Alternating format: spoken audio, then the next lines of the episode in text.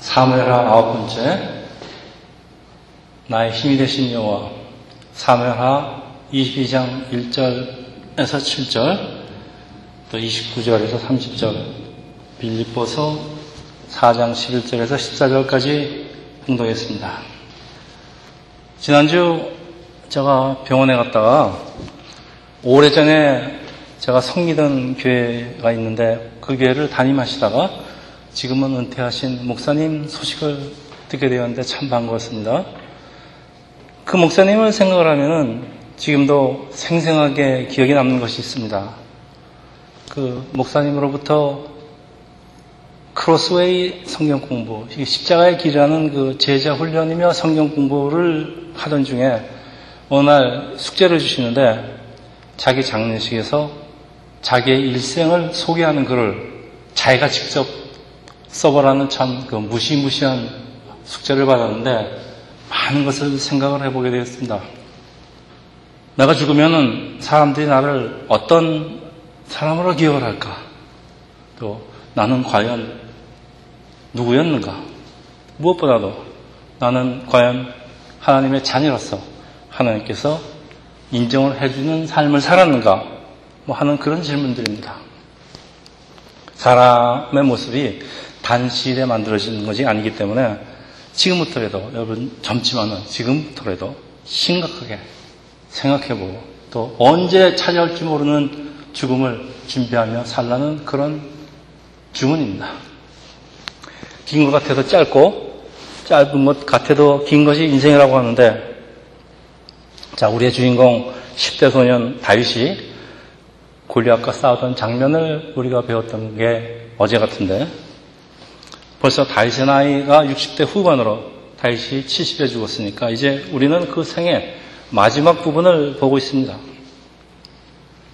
나이가 드신 분들은 우리 인생의 선배이고 또 동시에 신앙의 선배이기도 하기 때문에 특히 오랜 세월을 하나님을 신실하게 따르던 분들께서 하시는 간증들은 우리에게 많은 감동과 또 도전을 주는데, 오늘 본문 다윗의 시가 바로 그렇습니다. 사무엘서의 주인공 다윗은 30세 이스라엘의 두 번째 왕이 돼서 40년간을 통치한 사람으로서 뛰어난 정치가이며 군인 동시에 시인이고 음악가로 아주 재능이 많은 사람입니다. 시편 150편 중에 80편 이상을 다윗이 썼다고 하는데, 그 시들은 모두 다윗과 함께 하시는 하나님에 대한 것입니다. 자, 이런 다윗의 삶을 한마디로 표현을 한다면은 하나님과 함께한 삶인데, 오늘 보면 역시 하나님 은혜에 감사하는 그 찬양시인데 자기 일생에 하나님과 함께한 그 삶을 잘 표현하고 있습니다. 여러분, 많은 사람들이 하나님을 찬양하는 시와 노래를 만들고, 그래서 우리가 복음성가 부르고 예배 때 부르지만은 복음성가라고 다 영감이 있는 건 아닙니다. 그 중에서도 어떤 것들은 특히 우리의 마음을 찌르면서 또 큰 감동을 주는 것도 있듯이, 오늘 다윗의 시는 이 사무엘서뿐만이 아니고 시편 18편에 똑같이 편집이 되어 있는 것으로 보아서 그만큼 이 시는 많은 사람들에게 감동과 교훈을 주는 시라는 말씀입니다. 자, 사무엘하 오늘 본문 22장 1절에 그 내용이 시편에는 부제목으로 붙어 있는데 그게 달라요. 시편 18편하고 이것하고, 여호와께서 다윗을 그 모든 원수의 손과 사울의 손에서 구원하신 그날에 다윗이 이 노래의 말로 여호와께 아뢰어, 이렇게 써 있는데 이 찬양시의 배경이 명시되어 있습니다. 그러니까 하나님과 함께한 자신의 삶을 돌아보면서 쓴 시라 그런 말입니다. 다윗은 그의 일생을 통해서 그가 경험한 하나님을 구체적으로 설명하고 있는데, 하나님은 다윗 한 사람의 사람이 하나님이 아닙니다. 그러니까 우리 모두의 하나님이기 때문에 다윗의 하나님을 배우는 것은 지금도 역사하시는 하나님이 어떤 분이신가, 우리한테 어떤 분이 되시는가 하는 것을 배우는 것입니다. 여러분, 다윗은 이스라엘 역사상의 영토를 가장 많이 넓히고 그 신생 신생국 그 이스라엘을 그 당시 중근동 일대 아주 최강의 나라로 만든 말하자면 영웅입니다. 그래서 오늘 우리가 살펴보러 가는 것은 다윗의 삶을 이끌어간 그 힘의 근원입니다. 우리 평범한 양치기 소년에서 세계 역사에 둘도 없는 영웅이 됐는데 그 힘의 근원이 다윗은 오로지 여호와 하나님이라는 것이 이 시를 통해서 말하고 있습니다.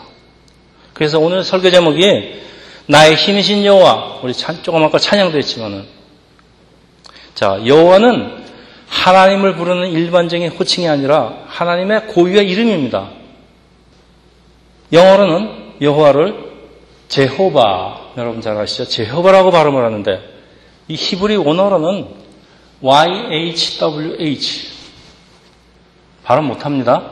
그래서 보통 야훼 그리고 발음을 억지로 합니다. YHWH는 하야라는 영어로는 to be, exist, 존재하다라는 동사에 유래합니다. 출애굽기 3장에 호렙산에서 타지 않는 딸기나무에서 이게 모세가 부르심을 받았을 적에 하나님 이름을 물어본 모세에게 나는 스스로 있는 자라고 이름을 가르쳐 주시는데, 스스로 있는 자, I am who I am, I will be who I will be, 유일하게 스스로 항상 존재하는, 요한계시록에는 이제도 계시고 전에도 계셨고 장차 오실 이라고 표현을 하는데, 하나님은 시간과 공간을 초월하신 분이라 그런 말씀입니다. 여러분, 구약시대에는 하나님을 감히 아버지라고 부르지는 못하는 건 물론이고 여호와라는 하나님의 이름도 함부로 부르지 못했습니다. YHWH에 모음이 없습니다. 모음이 없으면 발음을 할 수가 없습니다. 그러니까 발음을 어렵게 해서 거룩하신 하나님 이름 함부로 부르지 말라는 겁니다. 그런데 우리 주인공 다윗은 이런 하나님의 이름을 거침없이 여호와라고 부르는데, 우리 그동안 많이 강조되었지만은 다윗의 삶에서 가장 특징적인 것이 있다면은 그것은 하나님과 아주 친밀한 관계입니다. 다윗은 온통 하나님으로 젖어 있었다고 어떤 성서학자는 표현하는데 하나님의 이름을 아주 다양하게 바꿔 부릅니다. 그래서 이 시는 마치 우리에게 당신 하나님을 얼마나 아십니까? 당신 하나님과 어떤 관계를 가지고 있습니까? 당신은 하나님을 누구라고 부르십니까? 라고 질문하는 것 같아요. 여러분, 살아가시면서 때때로 이 질문, 이 똑같은 질문을 자신에게 던지시기를 바라는 것은, 이 질문은 우리에게 하나님에 대해서 많은 걸 생각하게 합니다. 다윗이 그의 일생을 통해서 발견한 하나님, 첫째, 하나님은 나를 구원하시는 분입니다. God is my Savior. 우리 본문 2절, 3절 제가 읽겠습니다. 여호와는 나의 반석이시오, 나의 요새이시오, 나를 위하여 나를 건지시는 자이요, 내가 피할 나의 반석의 하나님이요, 나의 방패시며 나의 구원의 뿌리며 나의 높은 망대시요, 그에게 피할 나의 피난처이며 나의 구원자라, 나를 폭력에서 구원하셨도다. 반석, 요새, 방패, 구원의 뿔, 산성, 피난처라고 다양하게 표현을 하는데, 여러분, 다윗이 시인입니다. 다윗이 시인이라서 이렇게 다양한 용어를 사용하고 있다고 생각하지 마시기 바랍니다. 이 모든 단어들은 다윗의 일생을 통해서 하나님에 대한 그 다양한 경험에서 유래하기 때문입니다. 어떨 때는 하나님은 방패였기도, 반석이었기도, 도피성이었기도. 그래서 다윗처럼 우리가 하나님 안에서 살아간다면은, 여러분, 우리도 언젠가는 다윗처럼 다양한 용어로 하나님을 찬양할 수 있는 날이 올 것입니다. 여러분, 혹시 아십니까?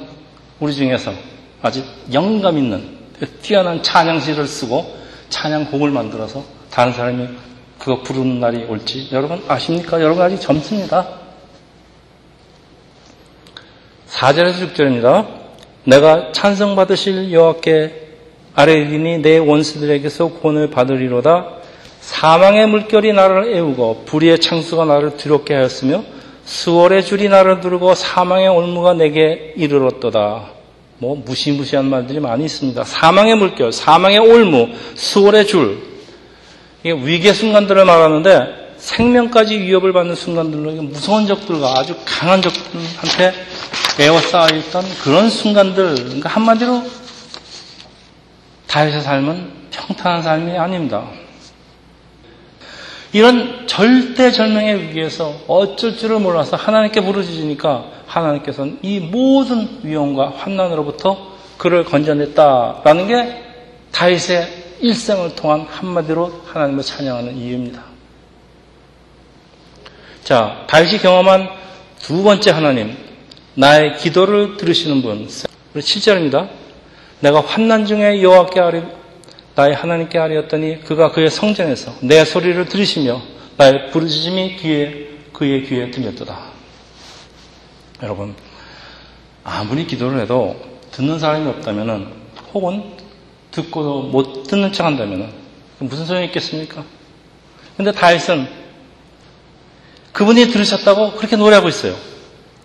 자, 어느 복음성가 작사가도 다윗과 비슷한 그 경험을 표현하죠. 여러분 잘 아시는 복음성가, 나의 작은 신음에 응답하시고, 하나님께서는 우리의 기도에 응답을 하십니다. 우리 교회에 오면은 늘 듣는 이야기입니다. 여러분 얼마나 실감나세요? 여러분 하나님께서 여러분의 기도를 듣는 것 같으세요? 왜 나는 그런 하나님의 역사가 실감나지 않는 것일까요? 하나님을 체험한 경험이 없기 때문입니다. 나의 문제를 하나님께 하나씩 조금씩 맡겨보는 것입니다. 제가 여러분한테 여러분의 인생 모든 것을 하나님께 맡기라는 주문은 지금 못하겠습니다. 그렇게 할 수 있는 사람이 없기 때문입니다. 여러분 하나 맡겨보시면 하나님이 응답하시고, 그러면 또 맡기시면 또 응답하시고, 또 맡기시면 또 응답하시고. 여러분 이거 30년 해보십시오. 누가 와서 하나님 죽었다고 하나님 없다고 아무리 얘기해봐야 하나님이 30년 동안 내 기도에 응답하시는데 여러분 이걸 어떻게 부정하겠습니까? 여러분 맡겨보세요. 하나님께 맡겨보지 않으면 하나님의 역사를 알 수가 없습니다. 그리고 여러분 살아계신 하나님을 체험하게 되면은 우리 인생의 의미와 이 가치와 이 모든 것이 바뀌게 됩니다. 여러분 이런 삶을 뭐라 그럽니까? 그 말씀의 변화돼서 새로운 삶을 살 수 있게 되기를 원하는 마음에서 저희들이 그렇게 이름을 지었습니다. 자, 다윗이 체험하는 하나님 세 번째, 나를 괴롭히는 자에게 벌을 주시는 분입니다. 하나님은 당신의 백성들의 부르짖는 소리를 들으시고 응답을 하시는 것은 물론이고, 당신의 자녀를 괴롭히는 사람에게 코에서 연기가 오르고 입에서 불이 날 정도로 분노하시고 벌을 주시는 분입니다. 8절, 9절 제가 읽겠습니다. 이에 땅이 진동하고 떨며 하늘의 기초가 요동하고 흔들렸으나 그의 진노로 말미암아 그의 코에서 연기가 흐르고 입에서 불이 나와 사름이며 그 불에 숯이 피었도다. 아니, 하나님이 아무리 설마 나를 괴롭히는 사람을 벌해주신다. 근데 이게 다윗의 고백이기도 하지만은 여러분 이거 저의 간증이기도 합니다. 저는 오해하지 마시고 들으시기 바랍니다. 어떤 사람이 저를 괴롭힐 때마다 그 사람에게 좋지 않은 일이 일어납니다. 그 사람을 위해서 기도까지 합니다. 내가 원수를 사랑할 정도로 착해졌다? 아니에요. 그 사람이 나를 괴롭히는 데는 이유가 있을 거예요. 괜히 괴롭히겠습니까? 나한테도 잘못이 있을 거란 말입니다. 근데 나로 인해서 하나님께 그 사람이 혼이 난다, 이런 말입니다. 아니, 미안하지 않습니까, 이거? 그런 경험 있나 보죠? 예, 저기 한 번 있다고 보십니다. 여러분, 예수를 따르며 살아가면서 이런 역사가 반드시 일어날 것을 믿기를 바라는 것은, 그 옛날 다윗에게 일어난 일은 오늘의 우리에게도 일어난 일입니다. 왜냐? 다윗의 하나님은 바로 나의 하나님이기 때문입니다. 그래서 이 다윗의 시는 나중에 이스라엘이 예배할 때마다 자주 불렀던 곡이라고 해요. 그 이유가 시편 18편에는 부제목이 붙어 있는데 인도자를 따라 부르는 노래, 인도자를 따라 부르는 노래라는 그 부제목이 붙여있다는 얘기는 음악적인 인스트럭션이, 뮤지컬 인스트럭션이 있다는 얘기 아닙니까? 그건 무슨 얘기입니까? 이스라엘이 예배 시에 다윗의 시를 많이 불렀다, 그런 얘기입니다. 여러분, 이제 기도하시면서 영감도 받고 작사도 하고 작곡도 하죠. 그럼 그 곡이 아주 유명한 곡이 되면요, 여러분의 그 곡을 가지고 많은 사람들이 예배합니다, 찬양합니다. 자, 다윗이 경험한 하나님 네 번째, 나의 삶을 밝히시는 분. 29절입니다. 여호와 주인은 나의 등불이시니 여호와께서 나의 어둠을 밝히시로다. 깜깜한 사망의 골짜기로 지나갈 적에 도대체 보여야죠. 근데 하나님께서 이 불을 가지고 어둠을 밝히십니다. 내 삶 속에서 문제가 생기고 도대체 어떻게 해야 될지 생각이 안 납니다, 이럴 때는. 근데 여러분의 부모님이, 또 목사님이, 선생님이, 친구가, 때로는 어린아이가 입에서 나오는 그 순진한 말 한마디가, 그 말 한마디로 여러분 갑자기 머리에서 불이 반짝하고 켜지는 경험이 있을 것입니다. 다윗은 이런 하나님의 빛을 자주 경험을 하는데, 그래서 다윗이 쓴 시편 27편도 참 좋은 시입니다. 여러분 27편 한번 읽어보세요.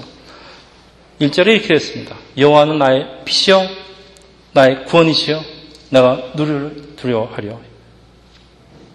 다윗이 경험하는 하나님은 여러분 내가 믿을 수 있는 분이지만, 믿을 수 있는 분이에요. 그렇지만은 우리가 반드시 알아야 할 것은, 하나님은 우리가 부르기만 하면은 뛰어나와서 우리의 소원을 들어주는 병 속에 사는 진이가 아닙니다.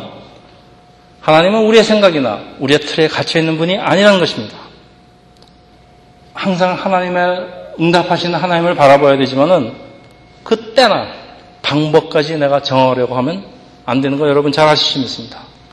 그리고 살아계신 하나님에 대한 확신이 없는 분들은 아예 어려운 일이 생겨서 하나님께 한번 기도해봤더니 오히려 일이 더 꼬였다라고 불평을 합니다. 근데 하나님 믿는 사람까지도 때로는 왜 그런지 모르겠어요. 근데 기도에 대답이 없으신 것 같아요. 그러니까 하나님이 살아계신 건 분명한데 대답을 안 하니까 꼭 하나님께 버림받은 것 같은 기분이 드는 것도 사실이에요. 하나님은 나의 부르짖음에 응답하시는 분이지만은 하나님의 시간과 사람의 시간에는 차이가 있습니다. 하나님의 응답은 항상 나의 생각으로 항상 느리게 느껴지는 것은 그냥 내 마음이 조급하기 때문입니다. 그리고 이런 일은 다윗에게도 예외 없이 일어났던 일입니다. 다윗의 시편 22편 참 또 유명한 시입니다. 1절 2절 제가 봉독하겠습니다. 내 하나님이여 내 하나님이여 어찌 나를 버리셨나이까. 어찌 나를 멀리하여 돕지 아니하시오니 내 신음소리를 듣지 아니하시나이까. 내 하나님이여 내가 낮에도 부르짖고 밤에도 잠잠하지 않으니 응답하지 아니하시니. 여러분 어떻게 들리세요?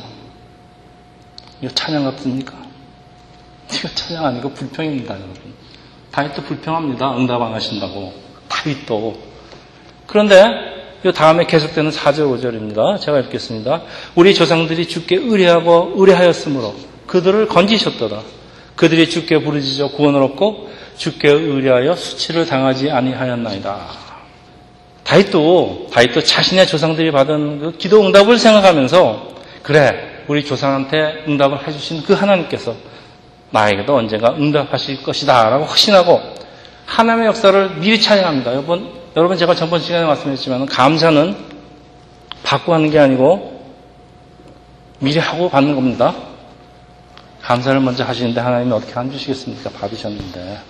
마찬가지입니다, 기도도. 불평으로 시작한 시편 22편은 찬양으로 끝이 납니다. 처음엔 기도응답이 없는 줄 알았지만은 알고 보니 그 이유가 있어요. 그게 아니고 좀 더 기다려보니까 나를 향해서 더 깊은 뜻이 있었다는 걸 알게 되는 고백입니다. 하나님께서 만약에 내 기도응답을 해주셨으면 나 큰일 날 뻔했어요. 하나님께서 응답 안 해주셨긴 잘했지, 그거 하나님께서 내가 조그맣게 그 요구하는 걸 들어주셨다가 내가 큰 거 못 받을 뻔했어요. 다윗으로부터 1000년이 흘러서 이제 우리 신약시대에 들어왔습니다. 신약성경 마태복음 27장 46절. 제가 읽겠습니다. 제9시쯤에 예수께서 크게 소리질러 이르시되 엘리 엘리 라마 사박다니. 엘리 엘리 라마 사박다니는 그 당시에 쓰던 아람어입니다. 히브리 방언. 자, 이는 곧 나의 하나님 나의 하나님 어찌하여 나를 버리셨습니까 하는 뜻이다. 어찌하여 나를 버리셨습니까? 자, 예수께서 십자가에 달려서 죽기 직전에 부르짖는 그 기도의 모습인데, 지금 조금 아까 읽은 그 예수님의 기도가 이 다윗의 시편 22편과 똑같이 시작합니다. 나의 하나님, 나의 하나님, 어찌하여 나를 버리셨나이까. 그럼 무슨 말이에요? 예수께서도 다윗처럼 하나님께 꼭 버림받는 느낌을 받았다 그런 얘기 아닙니까? 여러분, 다윗도 이런 느낌을 가지고. 예수님이 누구십니까? 하나님도, 하나님의 아들도 이 땅에서 하나님께 때로는 버림을 받는 것 같은 느낌을 받습니다. 우리가 안 받을 이유가 어디 있겠습니까, 여러분? 자, 하나님 아버지께서 아들 예수를 십자가에서 버리는 게 아닙니다, 이게. 그 죄를 외면하시는 겁니다. 아들이 짊어지고 있는 그 세상의 그 모든 죄, 과거, 현재, 미래, 세상의 모든 사람들의 죄, 얼마나 죄가 무겁습니까? 그 죄를 하나님께서 외면하시고 예수로 하여금 그 값을 다 치르게 하시는 것입니다. 저도 옛날에 이런 질문이 있었습니다. 아, 예수께서는 전지전능한 하나님이신데, 하나님께서 십자가에 달리신 일이 그렇게 힘든 일이 아니었을 거다. 그렇게 고통스러웠을까? 하나님이신데, 전지전능한 하나님이신데. 여러분, 오해 없으시기 바랍니다. 이 땅에서 사람의 모습을 입은 예수님은 100% 사람입니다. 사람에게는 모든 연약함을 빠짐없이 가지신 분입니다. 십자가에서 달려서 못을 박으면 아픕니다. 참 이상한 것이, 평소에 하나님을 아버지라고 부르시고 제자들에게 그렇게 부를 것을 가르치신 예수께서 막상 그 삶을 마치는 순간에 아버지 그래야 될 것 같은데 아버지라고 안 부르고 뭐라고 했습니까? 나의 하나님, 나의 하나님. 자, 성서학자들의 말에 하면은 평소에 다윗의 시를 자주 인용하시는 예수께서는 아마 다윗의 시를 다 외웠다고 그럽니다. 다윗의 시 22편으로 십자가에 달려서 기도를 시작한 거라고 그렇게 얘기를 해요. 맞습니다. 네. 예수님이 십자가에 달려서 다윗의 시편 22편으로 기도를 하시면서 생활을 마칩니다. 그렇지만은 그렇다고 그거 다는 아니에요. 예수께서 십자가에 달려서 이 땅에 오신 사명을 다 이루셨습니다. 그래서 뭐라 그러셨습니까? 다 이뤘다. 영어 성경에 It's all paid off. 아버지 내가 다 이뤘다고 하는 게 아니고 하나님이 주신 사명입니다. 제가 하나님의 사명을 다 이뤘습니다. 하시면서 참 이 다윗의 시편으로 하나님과 화답하시는 것 같아요. 하늘의 성부 삼일째 제1격인 하나님이 계십니다. 지금 땅에 십자가에 똑같은 하나님, 하나님과 본체이신 아들이 아닙니다. 예수님은 하나님의 아들이 아닙니다. 똑같은 본체이신 제2격, 우리가 편의상 성자라고 부릅니다. 그냥 똑같은 하나님이 서로 인류 구원의 역사를 완수하는 그 순간에 다윗의 시편 20편으로 화답을 하십니다. 여러분, 다윗이 이런 사람입니다. 그래서 다윗을 예수님의 상징이라고 하는 것입니다. 그렇지만 다윗도 인간이기 때문에 모든 잘못과 죄를 가지고 살던 사람입니다. 그런 사람을 하나님께서는 내 마음에 합한 자라고 하십니다. 참 우리 세상의 언어로는 정말 설명할 수 없는 것 같던 신비감이 느껴집니다. 지금까지 다윗이 경험한 하나님, 첫째, 나를 구원하시는 분, 나의 기도를 들으시는 분, 나를 괴롭히는 자에게 벌주시는 분, 나의 삶을 밝히시는 분, 이런 임마누엘 하나님이 나와 항상 같이 한다면 여러분 못할 일이 무엇이 있겠습니까? 그래서 30절입니다. 다윗이 뭐라 그러나? 내가 주를 의뢰하고 적군을 향하여 달리며 내 하나님을 의지하고 담을 뛰어넘나이다. 다윗은 이런 하나님을 내가 의지할 뿐이라고 결론을 내려버립니다.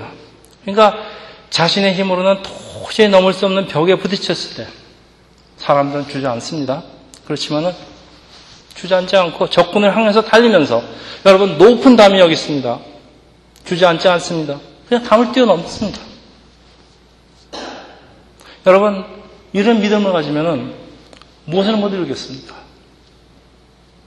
다윗이 하나님 마음에 합한 사람이라고 하시는 이유는, 다윗은 하나님을 확실하게 믿고 의지하는 그 믿음에서 유리합니다. 여러분, 이 믿음을 가지고 이 험한 세상을 사는 사람하고, 이 믿음 없이 벌벌 떨면서 세상을 사는 사람하고 같겠습니까? 여러분, 여러분의 장래가 같겠습니까? 여러분, 여러분이 안 믿는다고 하나님이 안 계십니까?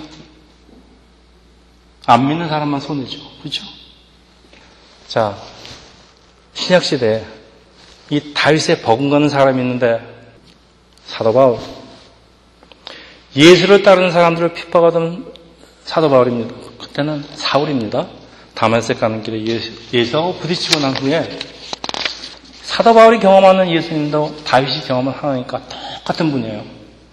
그래서 오늘 두 번째 보면 빌립보서는 사도 바울이 그 말년에 로마 옥중에서 쓴 편지예요.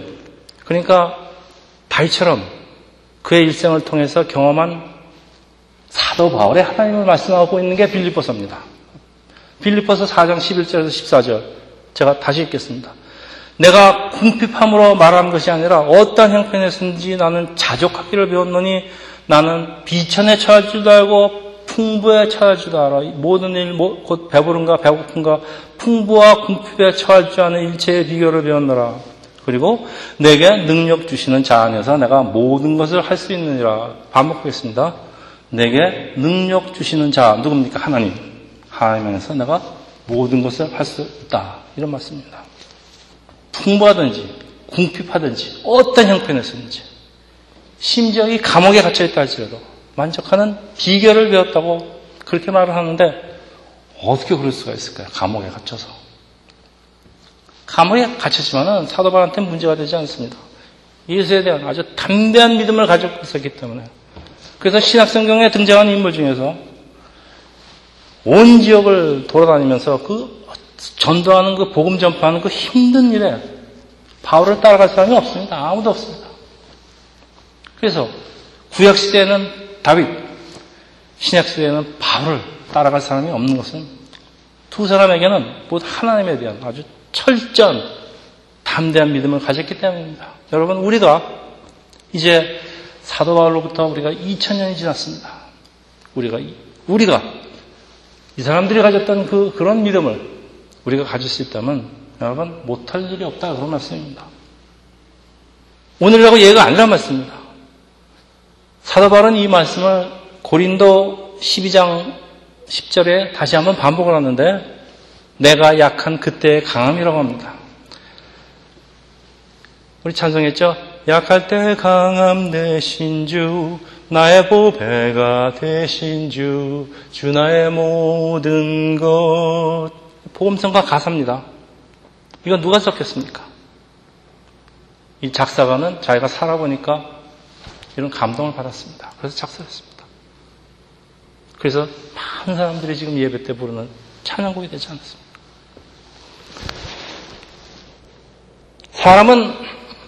사람 본성입니다. 사람은 강해지기를 원합니다. 사람 몸도 튼튼하고 돈도 많이 벌고 사회에서 지혜롭고 힘세고 강해지기 바래요. 그렇지만은 하나님의 능력은 우리가 약할 때 잘 나타나는데, 약할 때 강함 되신 중, 내가 가장 약할 때가 나를 향한 하나님의 역사가 가장 강하게 나타나기 때문입니다. 여러분, 제가 이 이유는 수도 없이 설명드렸기 때문에 더 이상 얘기 안 하겠습니다. 따라서 크리스찬이 싸울 이 선한 싸움은 하나님 안에서 내가 약해지려는 싸움. 다시 한번 반복합니다. 크리스찬이 싸울 선한 싸움은 하나님 안에서 내가 약해지려는 싸움이라는 역설이 성립됩니다. 안 믿어지십니까? 그렇지만 이 말씀은 우리 신앙의 선배들이 입을 모아서 하는 충고입니다. 그리고 예수께서도 말씀하십니다. 여러분, 예수님 말씀 중에 가장 나의 제자가 되려면은 제일 먼저 한 게 자기를 부인하고, 그 다음에 십자가 지고 담입니다. 자기를 부인하고. 내가 나를 부인하면 나는 참 약해집니다. 내가 나를 부인하고 내가 할 수 있는 내 능력을 포기하는데 약해지지 않겠습니까?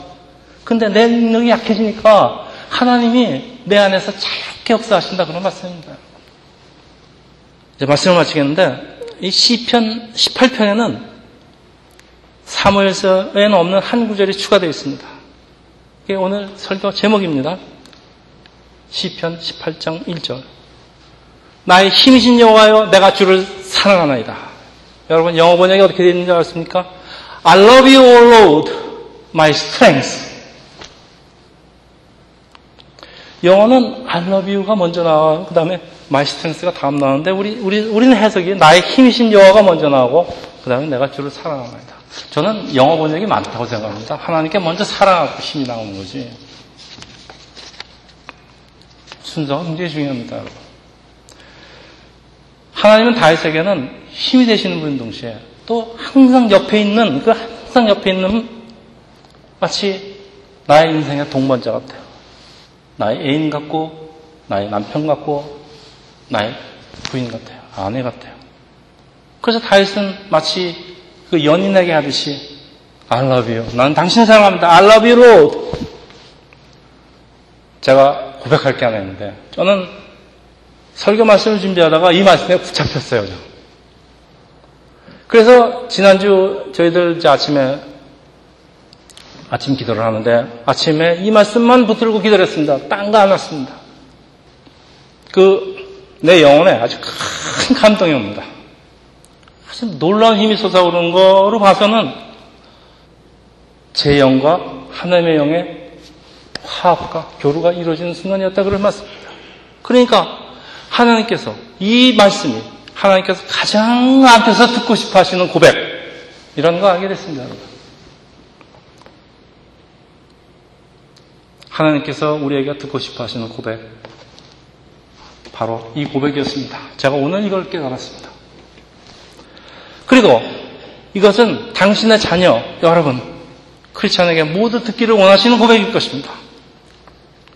여러분, 구약시대에는 다윗이 자기가 아무리 하나님과 가까운 사이라고 해도 하나님을 감히 아버지, 어림도 없습니다. 아버지라고 부를 수 없습니다. 다윗이 하나님을 뭐라고 부릅니까? 나의 힘이신 아버지라고 못 부르고 나의 힘이신 여호와. 그런데 우리에게는, 여러분, 예수가 있습니다. 예수가 뭐라 그랬습니까? 하나님 아버지라고 부르라고 그러지 않았습니까? 그래서 우리는 하나님을 아버지라고 부르는 특권이 있어요. 나의 힘이신 여호와여, 내가 주를 사랑합니다. I love you, O Lord, my strength. 자, 이런 다윗의 고백을 예수께서 우리에게 주신 특권을 사용해서 우리 한번 고쳐보겠습니다. 나의 힘이신 하나님 아버지, 내가 아버지를 사랑합니다. 우리 영어로 해봅시다. I love you, O Father, my strength. 여러분, 이 시간 우리 같이 하나님을 기쁘게 하지 않으시겠습니까? 여러분, 우리 한 목소리로 고백합니다. 자, 제가 따라하고 우리 같이 따라하겠습니다.